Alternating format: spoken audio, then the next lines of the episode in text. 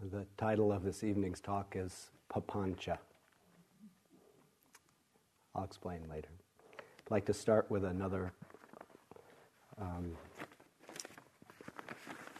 poem, prologue poem from Rumi, often read. Out beyond ideas of wrongdoing and right doing, there's a field I'll meet you there. When the soul lies down in that grass, the world is too full to talk about. Ideas, language, even the phrase each other doesn't make any sense.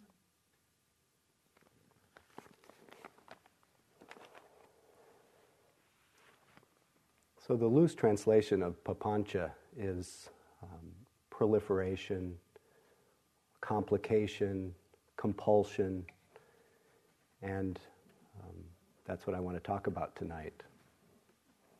Um, I'm kind of rearranging uh, my talk right now as I sit here because I can, I'm noticing that I've lost my voice to a certain degree. And I am in the, um, the process of being um, what you could, what I could call under the weather. Uh, interesting identity, under the weather. and as I was sitting here, uh, feeling that and recognizing it, I remembered, um, as I have other times over the years when I'm under the weather, um, I remembered visiting a teacher named H.W.L. Punja in India. Some of you have heard me talk about this before. I visited him in India many, many times, and, uh, but early, my first visit with him was back in 1990.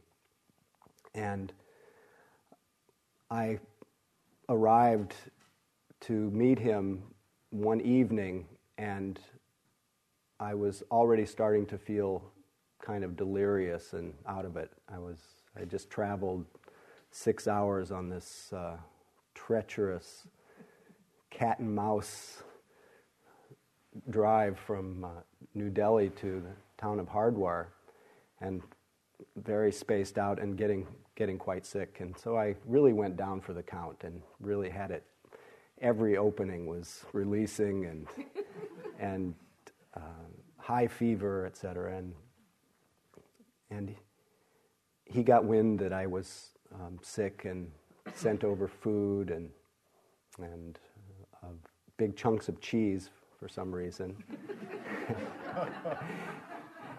and the, so I went through whatever that that drama was of being being uh, sick, and of course that doesn't that kind of drama being sick it, it, it's potentially uh, very dangerous, but it's not it's not the I wasn't given a, um, a, um, a terminal diagnosis or anything, but nevertheless, I, I, was, I became very busy being sick and without really being aware of it. Uh, I had gotten, I had formed a, a huge identity around being under the weather.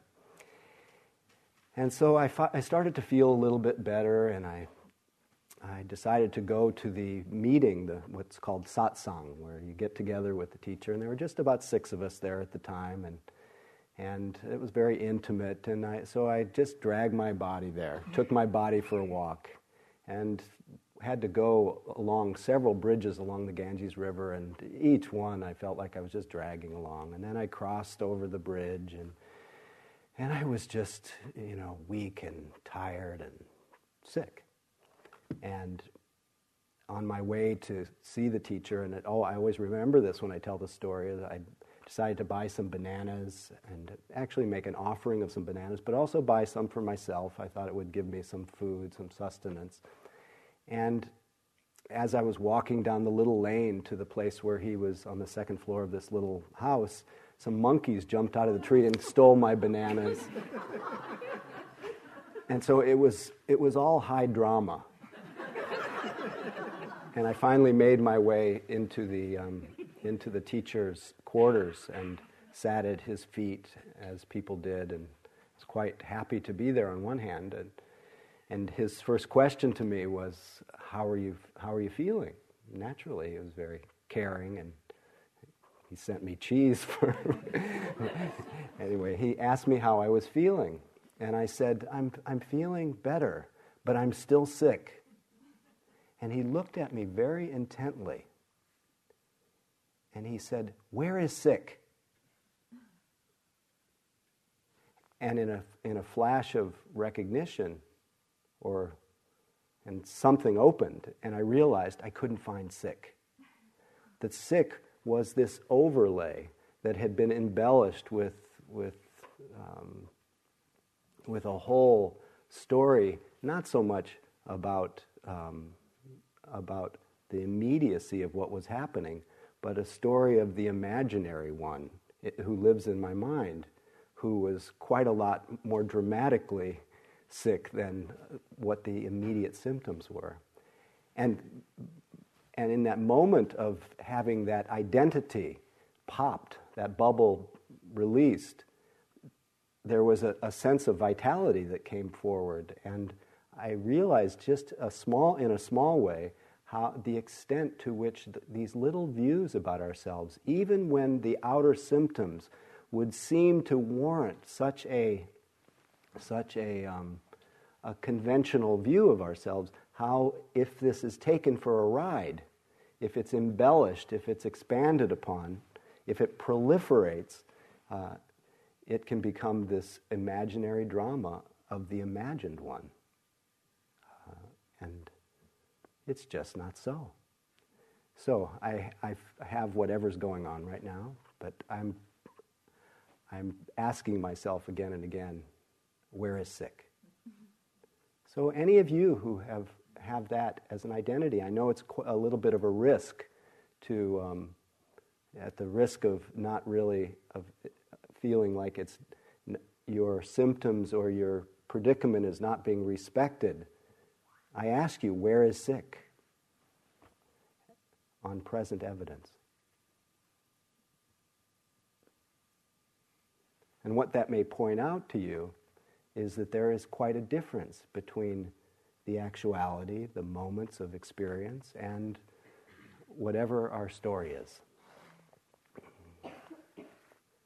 So I have a lot of confidence that you have um, been making, regardless of these various different identities that show up and sometimes blind us to our true nature, that you've been probably slowly moving, whether you knew this or not, from the narrow vortex of the, what I'll call the self preoccupation, which is the, the, what we show up on a retreat with a kind of contraction of the heart and body, and uh, very quite narrow. And you've probably moved slowly from that narrow vortex to a wider, wider sense of yourself. Uh, the wider vortex of the Dharma, the sense of openness, the sense of accepting, the sense of having more moments where you're simply aware and there's just the knowing that you're sitting here. And that's probably, at least in this moment, taking less effort than it, than it seemed like it did before. Like, how much effort does it take to be aware right now? And what happens if I say, stop being aware? Look at how spontaneous and natural that sense of awareness is. And you probably have more of a sense that of, of using everything that's happening slowly, slowly, as we've been putting, you know, putting the message out, and you've been getting it from the inside, using everything as a reminder of awareness. Everything as a reminder of, of what, um, not just what's happening, but how you're relating to what's happening.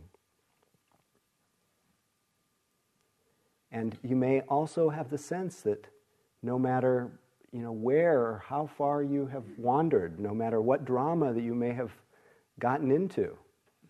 That that moment that you so called wake up to where you are, whatever, wherever you've been, it becomes a little bit more workable, a little less, less, um, less stress it, when we wake up, when we know, even if we've been just dragged through the mud.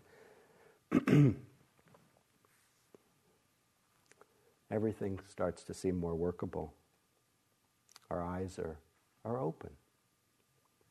could not be more simple, but sometimes difficult to remember.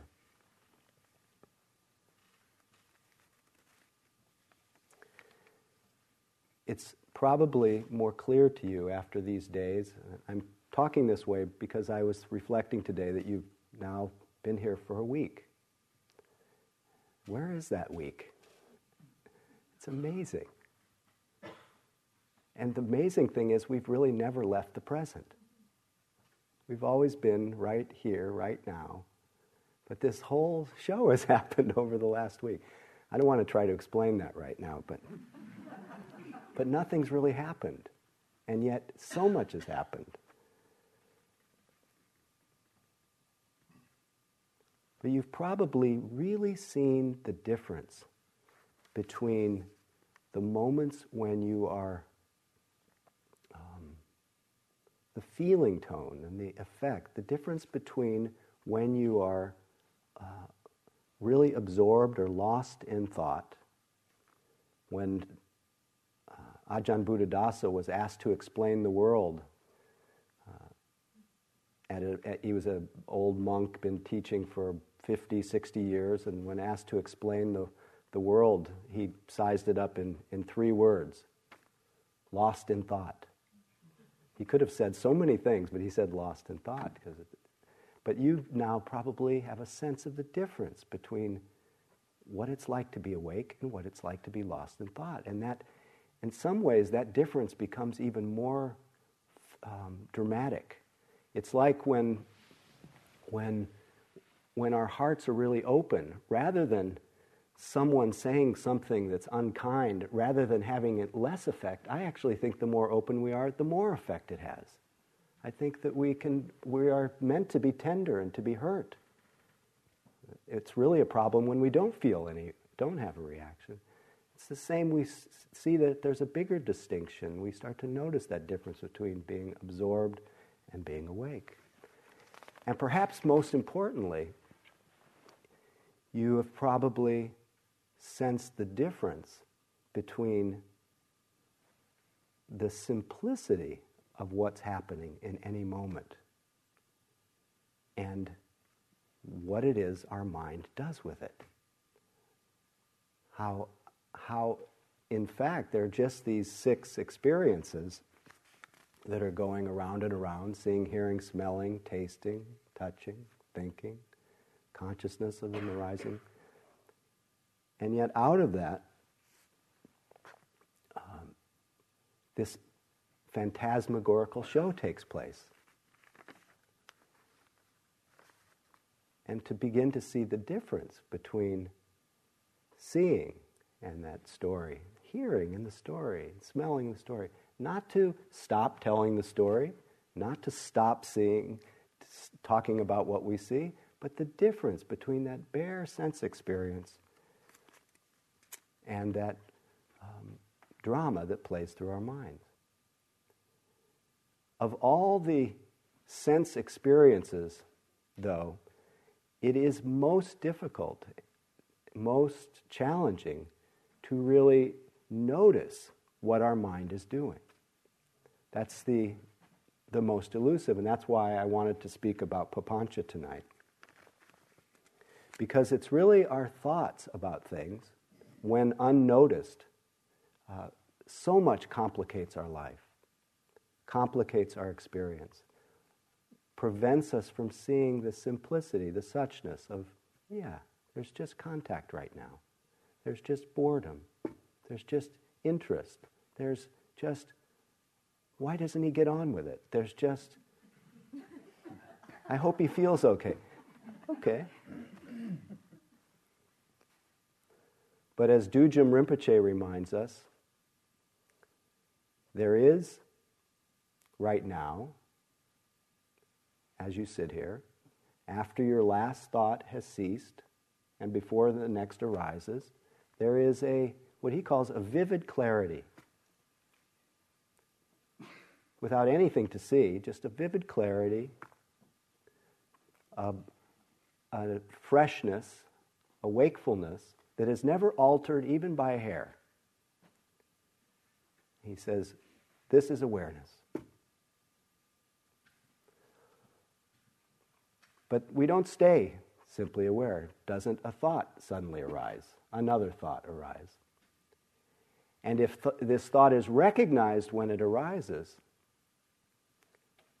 it's recognized as just being an expression of that awareness and it's liberated.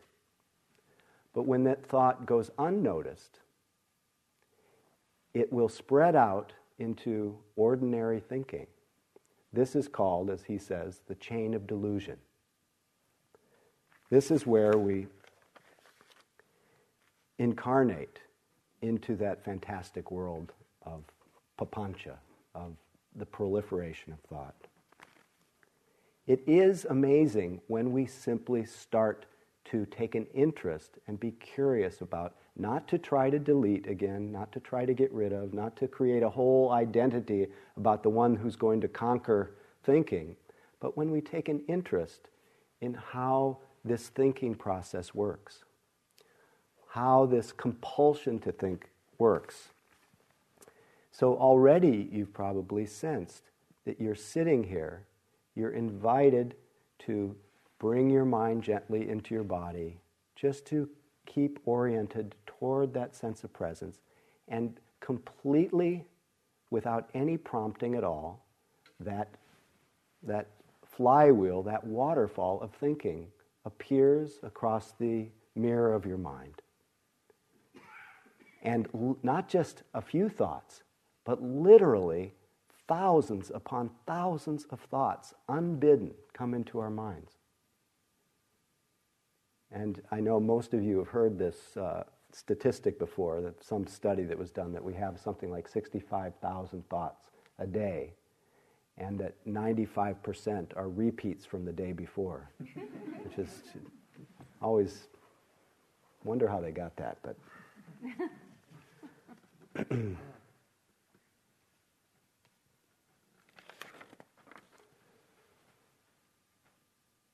but how that simple process of, um, of being present and opening our different doors of perception, how, at least the way it's described in the teachings, how they're at the contact of all these different doors of perception.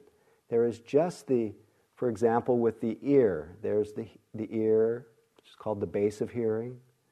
There is the sound, and then there's the consciousness, those three things arising together spontaneously. No hearer, no one behind that who's hearing, but there's this hearing.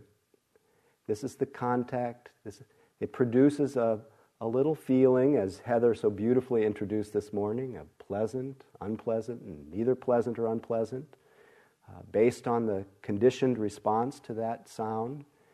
And immediately following is a depending on if it's pleasant or unpleasant, there's either the liking or the disliking or the denying or spacing out. And because that little fleeting reaction in the mind of liking and disliking and spacing out produces a little charge, a little, you could say, a little tension. And that tension, as whenever there's tension, it has to be released. And when it's released, it, it releases this, this perception, thoughts about whatever it is that's been experienced. And of course, when this is noticed, it, the thoughts liberate themselves. The perceptions are known and they don't make an imprint. They're like castles in the sky. But when unnoticed, they, they go off. And our whole sense of ourselves at least the sense of our imaginary selves, gets created in this, in this little process, this little process that we will elaborate on as the retreat goes on. But somehow, miraculously, those little fleeting reactions and the thoughts that follow, the 65,000 thoughts, somehow get culled together into a, a little narrative called the How Am I Doing story. You know, the, it's all about me, as I'm sure um, we've been talking about on the, on the retreat. And usually there is something of that story that is, um, because it's tethered to these little ideas, these little fleeting ideas, already somewhat removed from just the bare reality, from nature in a way, even though it is the nature, it is an expression of nature. But when misidentified with or misperceived as, as real, as me, as mine, it creates this feeling you probably recognize of there's and then the story gets shaped around that feeling that there's something not quite right here and there's not something quite right with me and then of course once we have taken birth into that feeling and thought stream of there's something wrong in that in that internal world that internal drama there is this there comes that desire i want to i want to be okay. And before you know it our mind has spawned the great plan. The great plan to be uh, to come back to ourselves. And when i say this i think of the the metaphor that's often used in the hindu tradition of, of the wave. This wave of a thought called me arises on the ocean in the great ocean of existence of nature. But the, because of the delusion inherent in the misperception of these different thoughts, that wave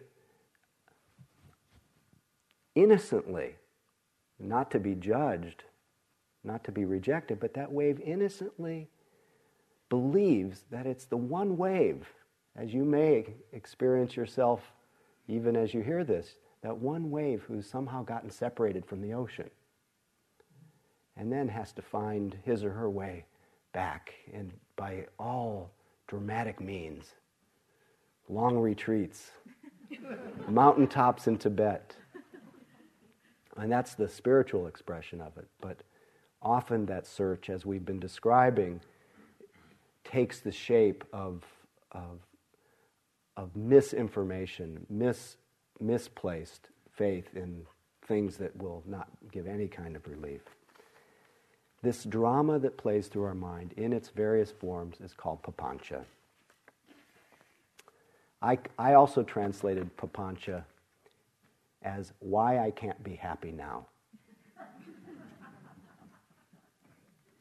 What the, the Buddha translated it to a certain degree as complication.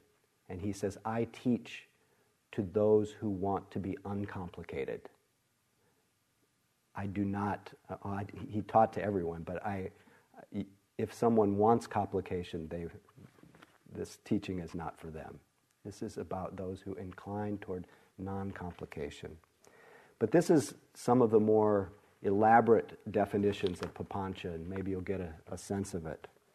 One simple one the unbidden going of the mind away from the present to imagined experiences or objects. Two, the propensity, this one's kind of bizarre, propensity of the worldling's imagination to erupt in an effusion of mental commentary that obscures the bare data of cognition.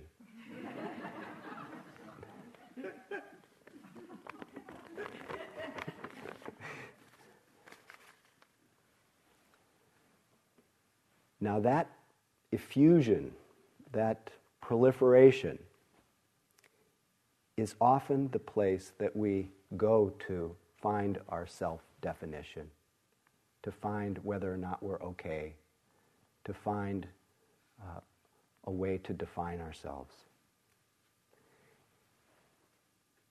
And when I say that, I look at you and I see that not one person here, as you sit here being yourself. I don't mean being the idea of yourself, but just being here. I see that whatever you say about yourself to yourself could never capture the, your, your nature, your just natural sense of being. And that most of those thoughts in that imaginary illusory version of ourselves are um, they're distortions, outright lies, confused, um, limited, and obscure to such a degree. And this is the sad part of the part that ideally will become a compassion gate for each of us, obscures that essential. Um, it's hard to use language in this case, that essential okayness of you before your before your after your last thought and before your next one. And as I say this to you and kind of just join with you here in the room, just being ourselves, I, I feel as though I'm, I'm giving a transmission. And this is, I call it my Molly transition, transmission. Some of you know I have a four and a half year old daughter named Molly. And Molly is someone who, I, who I've watched emerge from in that mysterious way that, uh, that all little people, if you watch them, they, they emerge and they emerge as just so uniquely a different expression of life than any other being, as each of you, as I see you, are such a unique expression of life.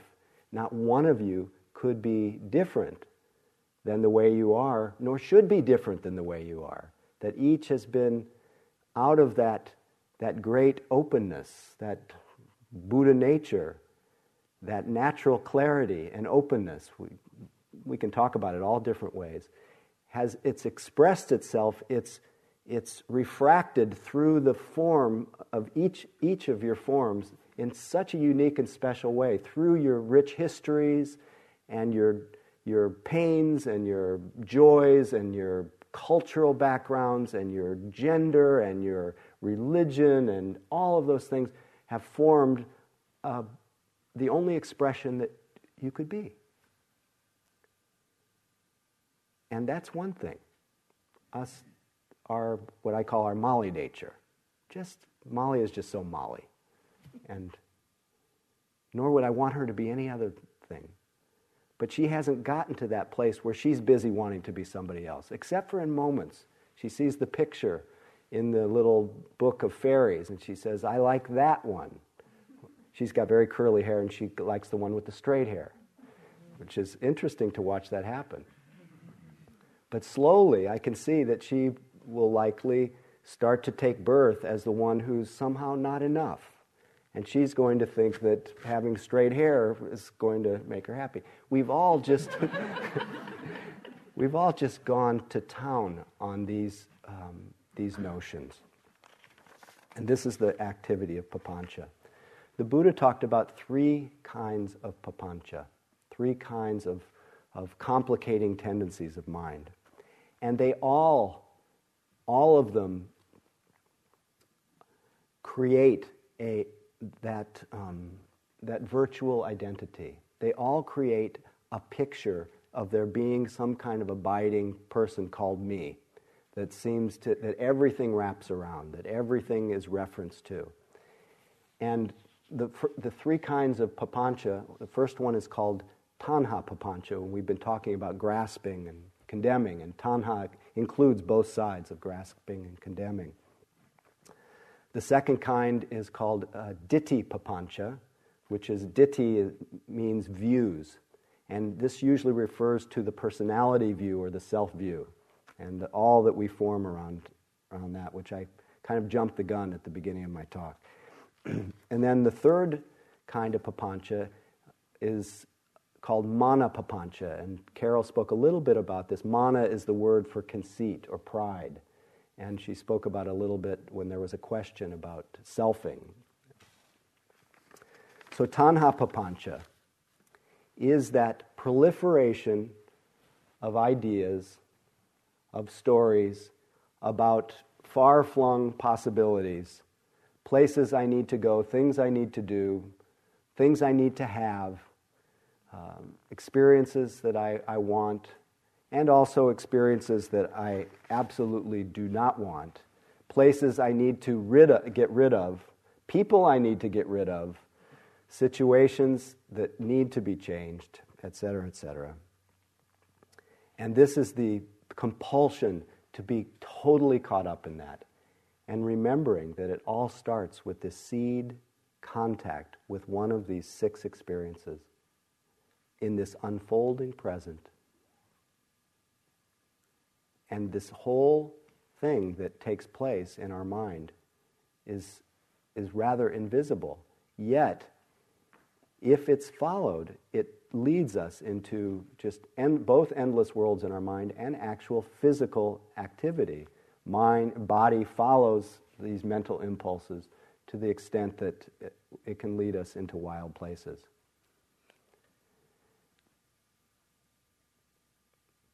I debated about telling this story because there are people here who know the know about this.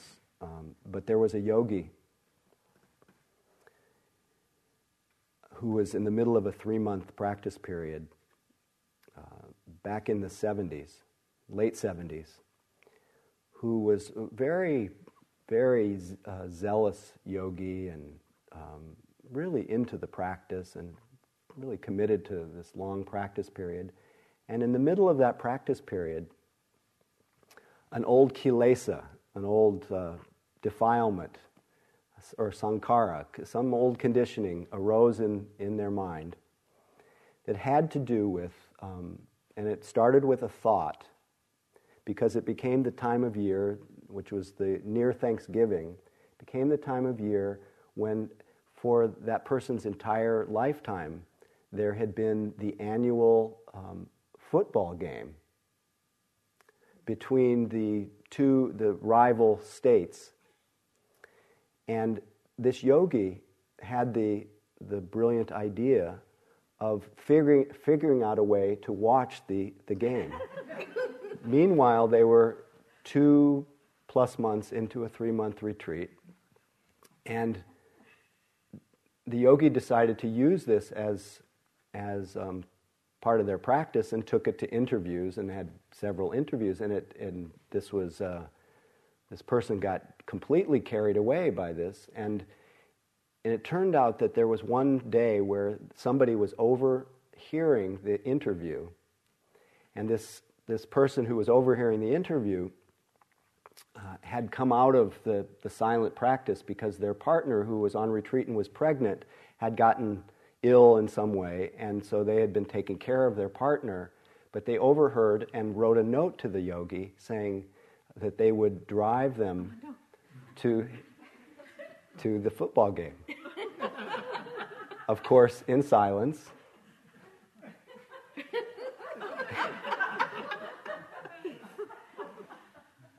and you have to remember this started with a thought. Wouldn't it be nice to watch the football game? And so, what proliferated and then ensued in actuality was a 40 mile drive to a motel room in one of the towns, and then the watching of that football game. And of course, that, that having incarnated, having taken birth in that lifetime of the, of the as though that, that sense of oneself that one needs to have that experience, they, that person was carried along through that lifetime until they got what they wanted. And then what happened, as it often does to someone who gets what they want, there is that moment where the pleasure of that, that has come on the basis of the cessation or the falling away of the, of the demand and the desire, the pleasure that comes starts to fade. And in this case, the, the football game, the, the home team lost. and, me, and so the, the yogi is sitting there kind of awkward and embarrassed, and somewhat self conscious, which is the next birth. And, and normally, at that moment when that, the desire, when the pleasure fades, and then what does the mind usually do? It picks up another desire. but in this case, it became the complete unsatisfactoriness of that the unreliability of that pleasure became the seed of, you know, of, of um, a person got very, much more um, into the practice after that. All started with a simple contact at one of the doors of perception, the mind door. And that yogi was me.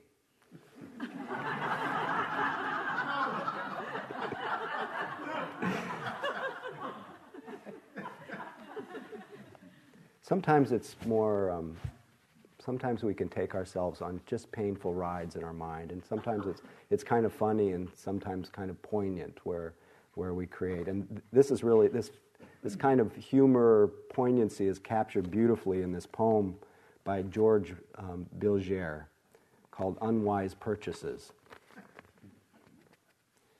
They sit around the house, not doing much of anything the boxed set of complete works of Verdi unopened, the complete Proust unread, the French cut silk shirts which hang like expensive ghosts in the closet and make me look exactly like the kind of middle aged man who would wear a French cut silk shirt. the reflector telescope I thought would unlock the mysteries of the heavens, but which I only used once or twice to try to find something heavenly in the windows of the high rise down the road, and which now stares disconsolately at the ceiling when it could be examining the Crab Nebula.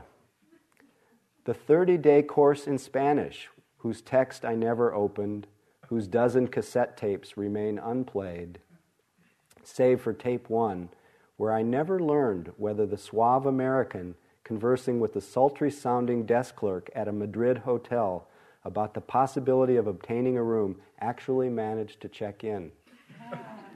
I like to think that one thing led to another between them, and that by tape six or so, they're happily married and raising a bilingual child in Seville or Terre Haute. But I'll never know. Suddenly I realized I have constructed the perfect home for a sexy Spanish speaking astronomer who reads Proust while listening to Italian arias. And I wonder if somewhere in this teeming city there lives a woman with, say, a fencing foil gathering dust in the corner. Near her unused easel, a rainbow of oil paints drying in their tubes. On the table where the violin she bought on a whim lies entombed in the permanent darkness of its locked case next to the abandoned chess set.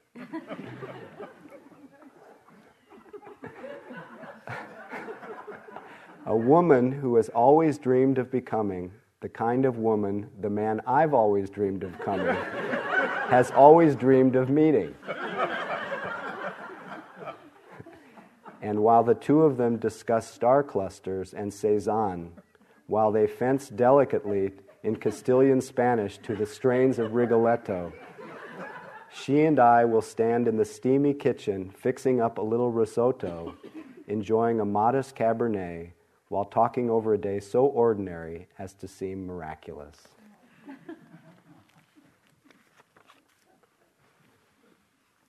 So, this proliferation, this tanha proliferation, often is born of the sense that I'm not enough and I need something to be happy. As Sri Nisargadatta puts it, as long as we believe we need things to make us happy, we shall also believe that in their absence we must be miserable. Mind shapes itself according to its beliefs. Pleasure is a distraction, for it merely increases the false conviction that one needs to have and do things to be happy, when in reality it's just the opposite. Real happiness is best expressed negatively as there's nothing wrong with me. I have nothing to worry about. After all, the ultimate purpose of all practice is to reach a point where this conviction, instead of being only verbal, is based on actual and ever present experience. Which experience? the experience of being empty, uncluttered by memories and expectations. It is like the happiness of open spaces, of being young, or having all the time and energy for doing things, for discovery, for adventure. Your true home is in nothingness, in emptiness of all content, or emptiness with all content. True happiness has no cause, and what has no cause is immovable.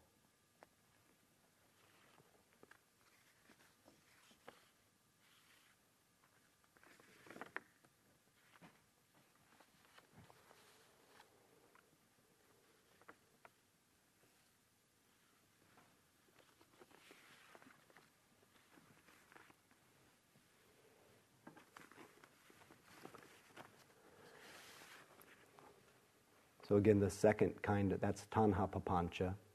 The second kind of papancha is called ditthi papancha. Uh, ditthi meaning views, and the and often refers to what the Buddha called sakya ditthi or self view.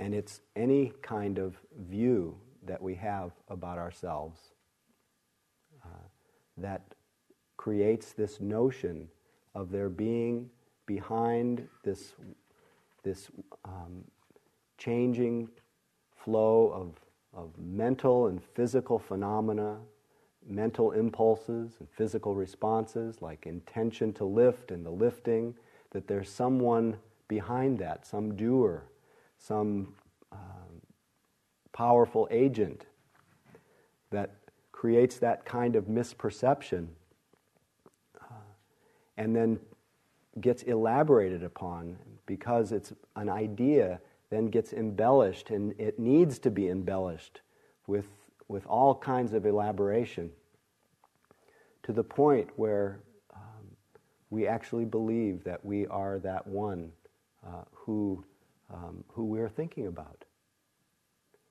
And we tend to each have both um, some kind of, I'll call it core or repeat, often repeated views about ourselves, but it's really the, the endless stories that our mind tells that are spawned from that basic view that somehow there's something wrong, something wrong with me.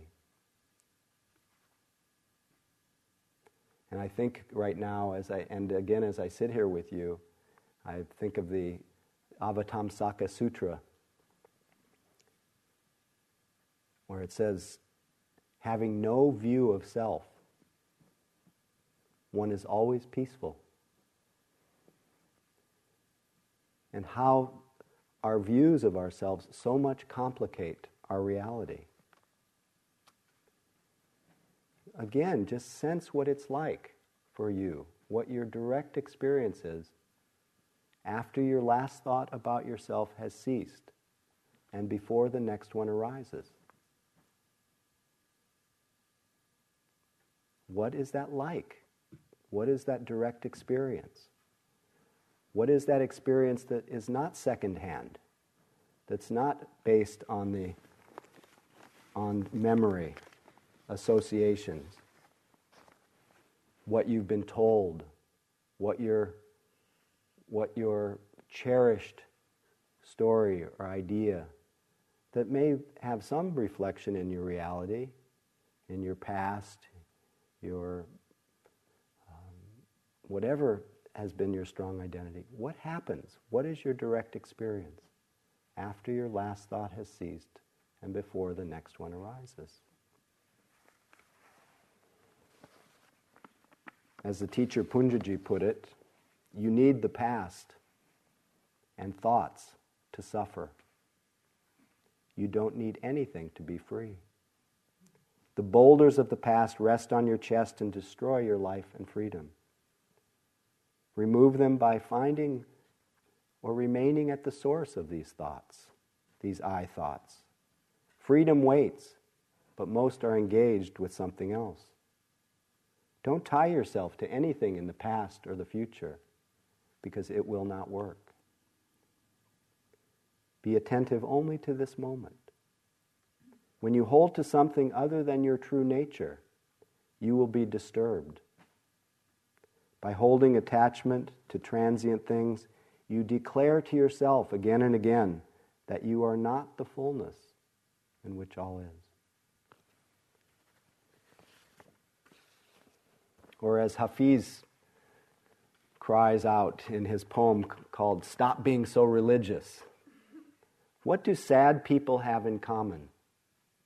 It seems they have all built a shrine to the past and often go there to do a strange wail and worship.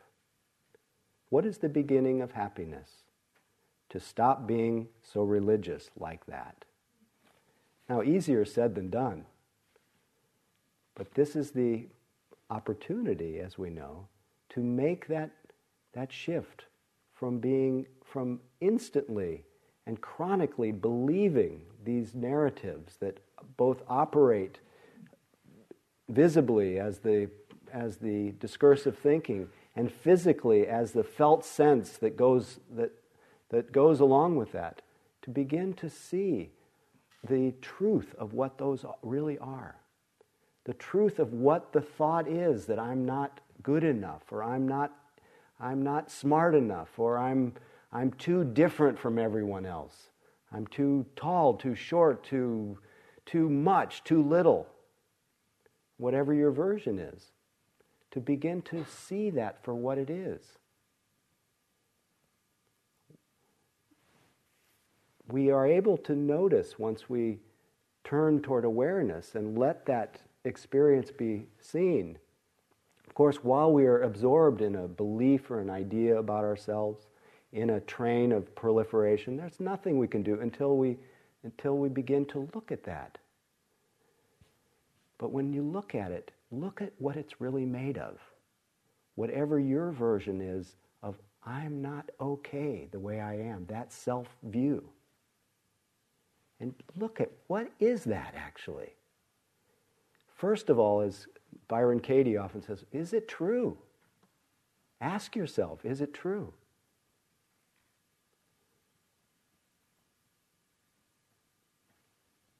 How do you know?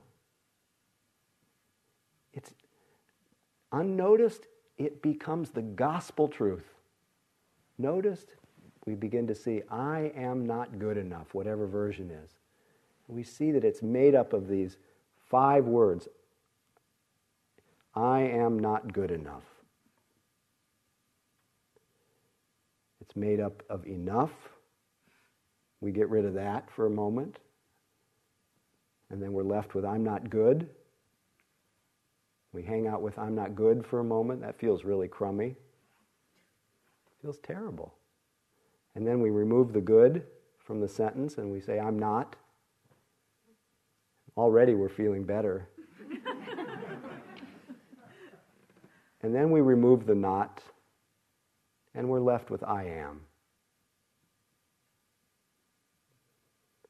And then we for experimentation's sake, we really try to see what this whole view is made of, and we remove the am, and we're left with the sense of I. Now, I, when noticed, whatever flavor, it's not a problem. It's when it goes unnoticed that then it spreads out. So let's just hang out with that sense of I. Just feel I. And then, just for the sake of our experiment, to see what that view really is, just for a moment, you can always pick it up again. Remove the eye and see what's there.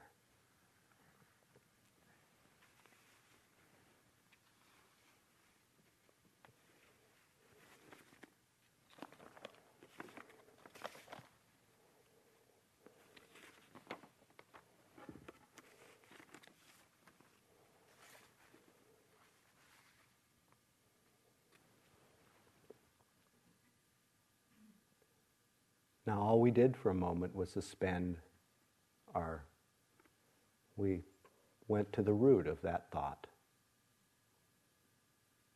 There is that opportunity to, in the mindfulness of thinking, mindfulness of this kind of papancha around our self, our self view, there is that possibility moment to moment of cutting through that um, dream version of yourself and returning again in each instant of mindfulness to your molliness.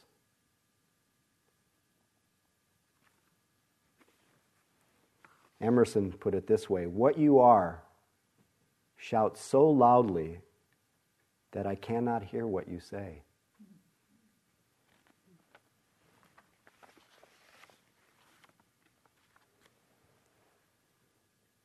And Rumi says, Live in the nowhere where you came from, even though you have an address here. You have eyes that see from that nowhere, and eyes that judge distances, how high and how low.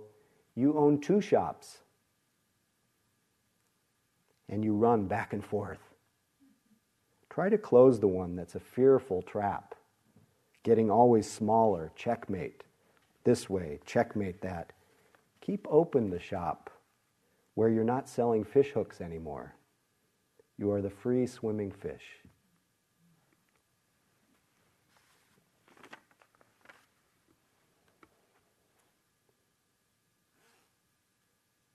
so easy to overlook that this preciousness of our nature as we sit here and take as the, as the truth that, that imaginary version that is sometimes useful as an approximation of who we are, but is more often than not an insult or inaccurate.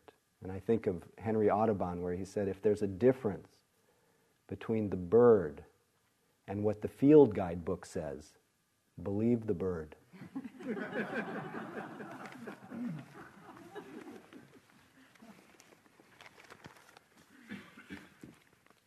but Ditthi Papancha is often the, the activity, the compulsion to become somebody based on these, these ideas, these views. And then the endless strategies and the endless hope to become the great yogi and the even to become liberated can be a kind of blinding um, forgetfulness that has the impact of of forcing us out of our seat, lifting, going out of ourselves in search into an imagined future that never arrives losing contact with the fact that there is only the present, only an unfolding present. And in our minds, we can so easily hold ourselves hostage to that, that, that fantasy of where, where we're going. The good news, we can begin to notice our planning mind, our projecting mind, our becoming mind. And also to have some humor about that need to become somebody. This little Hasidic story captures the, the spirit of this. One day, a rabbi, in a frenzy of religious passion, rushed in before the, uh, before the ark, fell to his knees, and started beating his breast, crying, I'm nobody, I'm nobody. The cantor of the synagogue, impressed by the example of spiritual humility, joined the rabbi on his knees, calling out, I'm nobody, I'm nobody. the shamus, or the custodian, watching from the corner, couldn't restrain himself either. He joined the other two on his knees, calling out, I'm nobody, I'm nobody. At which point the rabbi, nudging the cantor with his elbow, pointed at the custodian and said, Look who thinks he's nobody.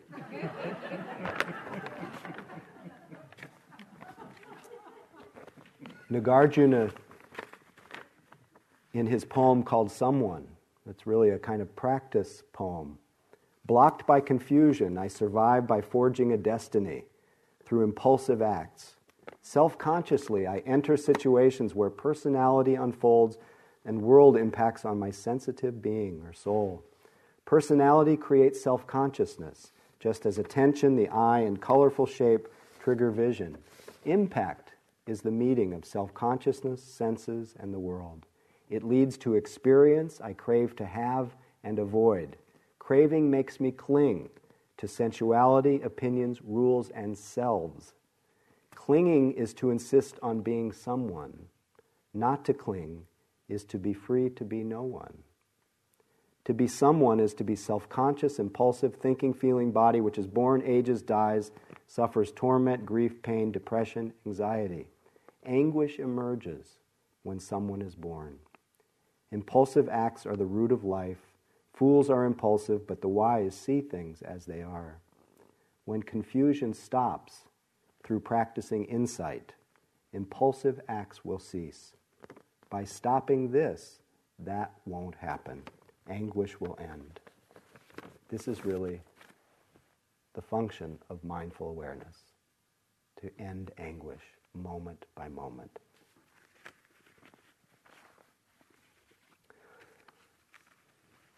Last but not least is the kind of papancha that uh, Carol spoke a little bit about, called, uh, she spoke about mana, which is conceit.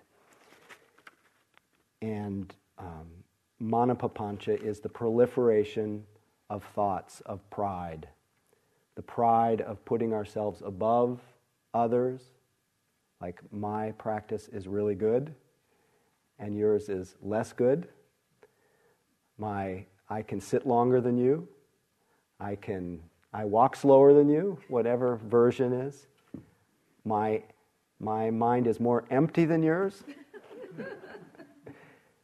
this is the mind that has absolutely no shame. It will create an identity around anything. Anything to repair or elevate the sense of oneself. And I, I say this a little bit uh, in a lighthearted way, but this is actually this kind of sukha that comes with, with the feeling of being better than is really dukkha. It is such an illusion. It, is, it creates such a veil of separation. And it so much is shadowed by insufficiency and not enoughness. And it can just loop around and around. There is no end to this unless it's recognized for what it is. So, this is the mind that says, I am better than. This is the mind that says, I'm equal to. This is the mind that says, I'm less than. And I found U Pandita said, I had a very interesting take on this. He said that there's actually a, a sense of, of of inflation that comes even with the, with the feeling of being less than. I'm less than, but it doesn't bother me. I'm equal to, and that's fine. All of it is delusion, but either way, there's this sense of, of a formation of an identity and an embellishment of that that has nothing to do with the, with the reality of what who we are and the especially the tendency of the of mana papancha, this this comparing mind, to take the shape of feeling less than, is is so um, is so tormenting, and you know we know the the ways that um, there's a phenomena that I see in terms of the putting ourselves above. A phenomenon I see a lot in the, in the Dharma circles is the, the tendency to create um, pride and conceit. Pride and conceit are the word mana. To create pride and conceit around who you sit with. I call it inflation by association. And, uh, you know, people come up to me quite often and say, I, I sat with this teacher, I sat with that teacher, I've been to this many retreats or that many retreats with this teacher. And it's amazing how the, the whole system kind of puffs up around just knowing someone. And it was, I, I found this interesting because I will often feel, um, I'll often feel pride when I see through this in other people, which is just more, de- more delusion. But, but this evening, uh, uh, Marcella, who's the, the um, kitchen uh, coordinator for the whole retreat center, um, she came in and started waxing about my grandmother, who was an amazing woman. And she's going on and on about my grandmother, who lived and who lived to 105 just before her 105th birthday and worked seven days a week until just before her 104th birthday. And she's going on and on, and I'm feeling myself getting. Of course, I'd been thinking about this topic all day, but just just to see how our mind does that. I don't think one person does it any less than any, any more, any less than anyone else. And I think I can speak for, for all people who take this seat as a, as a, uh, a Dharma teacher that, um, that, there is, that there is that dance of conceit and pride. Not so much the, it's much more the, um, the, much more the putting oneself equal to or below than. There's not so often the, I'm sure there's the other side too, but at least because I started with some in, incredible models as teachers when I started, you know, 20, almost 23, 24 years ago, I had a lot of mana papancha of thinking I was somehow less than. The good news is we can make that part of our practice, another object of mindfulness. And the knowing of it, turning to awareness, sensing how we're, we're relating to that, it becomes completely workable. It becomes just mana papancha. It becomes just another moment of selfing that to be noticed. And so, in the moment of awareness, selfing in whatever form, selfing around some strong desire, selfing around some view about yourself, once it's known, it's, self, it's recognized as selfless. There's nothing to it. There's nothing there except a, a, a package of empty, ephemeral views and thoughts that we can't even find when we look for them. It's when they go unnoticed that we fall into delusion and incarnate, take birth into those, wor- those mind worlds. So I leave you in terms of Mana Papancha with one of my favorite little quotes from stories from um, Ed Brown, from the author of the Tassajara bread books. When I first started cooking at Tassajara, I had a problem. I couldn't get my biscuits to come out the way they were supposed to. I'd follow the recipe and try variations, but nothing worked. These biscuits just didn't measure up. Growing up, I had made two kinds of biscuits. One was from Bisquick, the other from Pillsbury. For the Bisquick biscuits, you added milk to the mix and then blobbed the dough in spoonfuls onto the pan. You didn't even need to roll them out. The biscuits from Pillsbury came in a kind of cardboard can. You rapped the can on the corner of the counter and it popped open. Then you twisted the can open more, put the pre made biscuits on the pan, and baked them. I really like those Pillsbury biscuits. Isn't that what biscuits should taste like? Mine just weren't coming out right. It's wonderful and amazing the ideas we get about what biscuits should taste like or what a life should look like compared to what? Canned biscuits from Pillsbury? Leave it to Beaver. People who ate my biscuits could extol their virtues, eating one after another, but to me, these perfectly good biscuits just weren't right. Finally, one came a shifting, in, one day it came a shifting into place, an awakening. Not right compared to what? Oh my word, I'd been trying to make canned Pillsbury biscuits. then came an exquisite moment of actually tasting my biscuits without comparing them to some previously hidden standard. They were weedy, flaky, buttery, sunny, earthy, real, as Rilke's sonnet proclaims. They were incomparably alive, present, vibrant, in fact, much more satisfying than any memory. These occasions can be so stunning, so liberating, these moments when you realize that your life is just fine as it is, thank you. Only the insidious comparison to a beautifully prepared, beautifully packaged product made it seem insufficient. Trying to produce a biscuit, a life with no dirty bowls, no messy feelings, no depression, no anger was so frustrating. Then savoring, actually tasting the present moment of experience, how much more complex, multifaceted, how unfathomable, a thought, a feeling, ants crawling on the ground in the sunlight. As Zen students, we spent years trying to make it look right, trying to cover the faults, conceal the messes. We knew what a Bisquick Zen student look like calm, buoyant, cheerful, energetic, deep, profound. Our motto, as one of my friends says, was looking good. We've all done it, tried to attain perfection, tried to look good as a husband, a wife, or a parent. Well, to heck with it, I say. Wake up and smell the coffee. How about savoring some good old home cooking, the biscuits of today?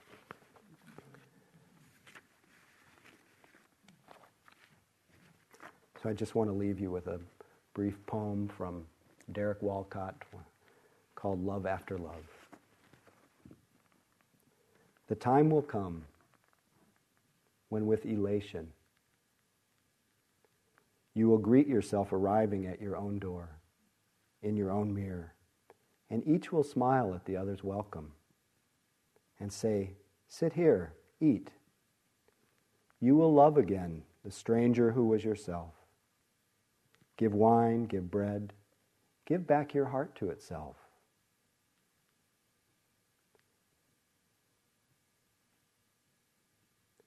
To the stranger who has loved you all your life, whom you ignored for another, who knows you by heart. Take down the love letters from the bookshelf, the photographs, the desperate notes. Peel your own image from the mirror. Sit, feast on your life.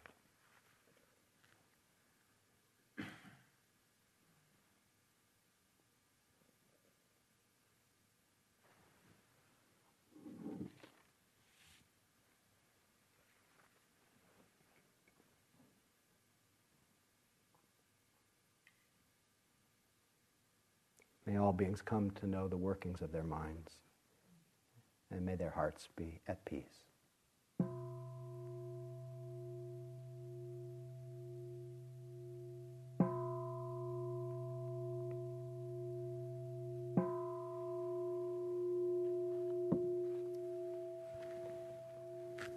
Thank you for your long attention. We have about 25 minutes for walking. Please continue.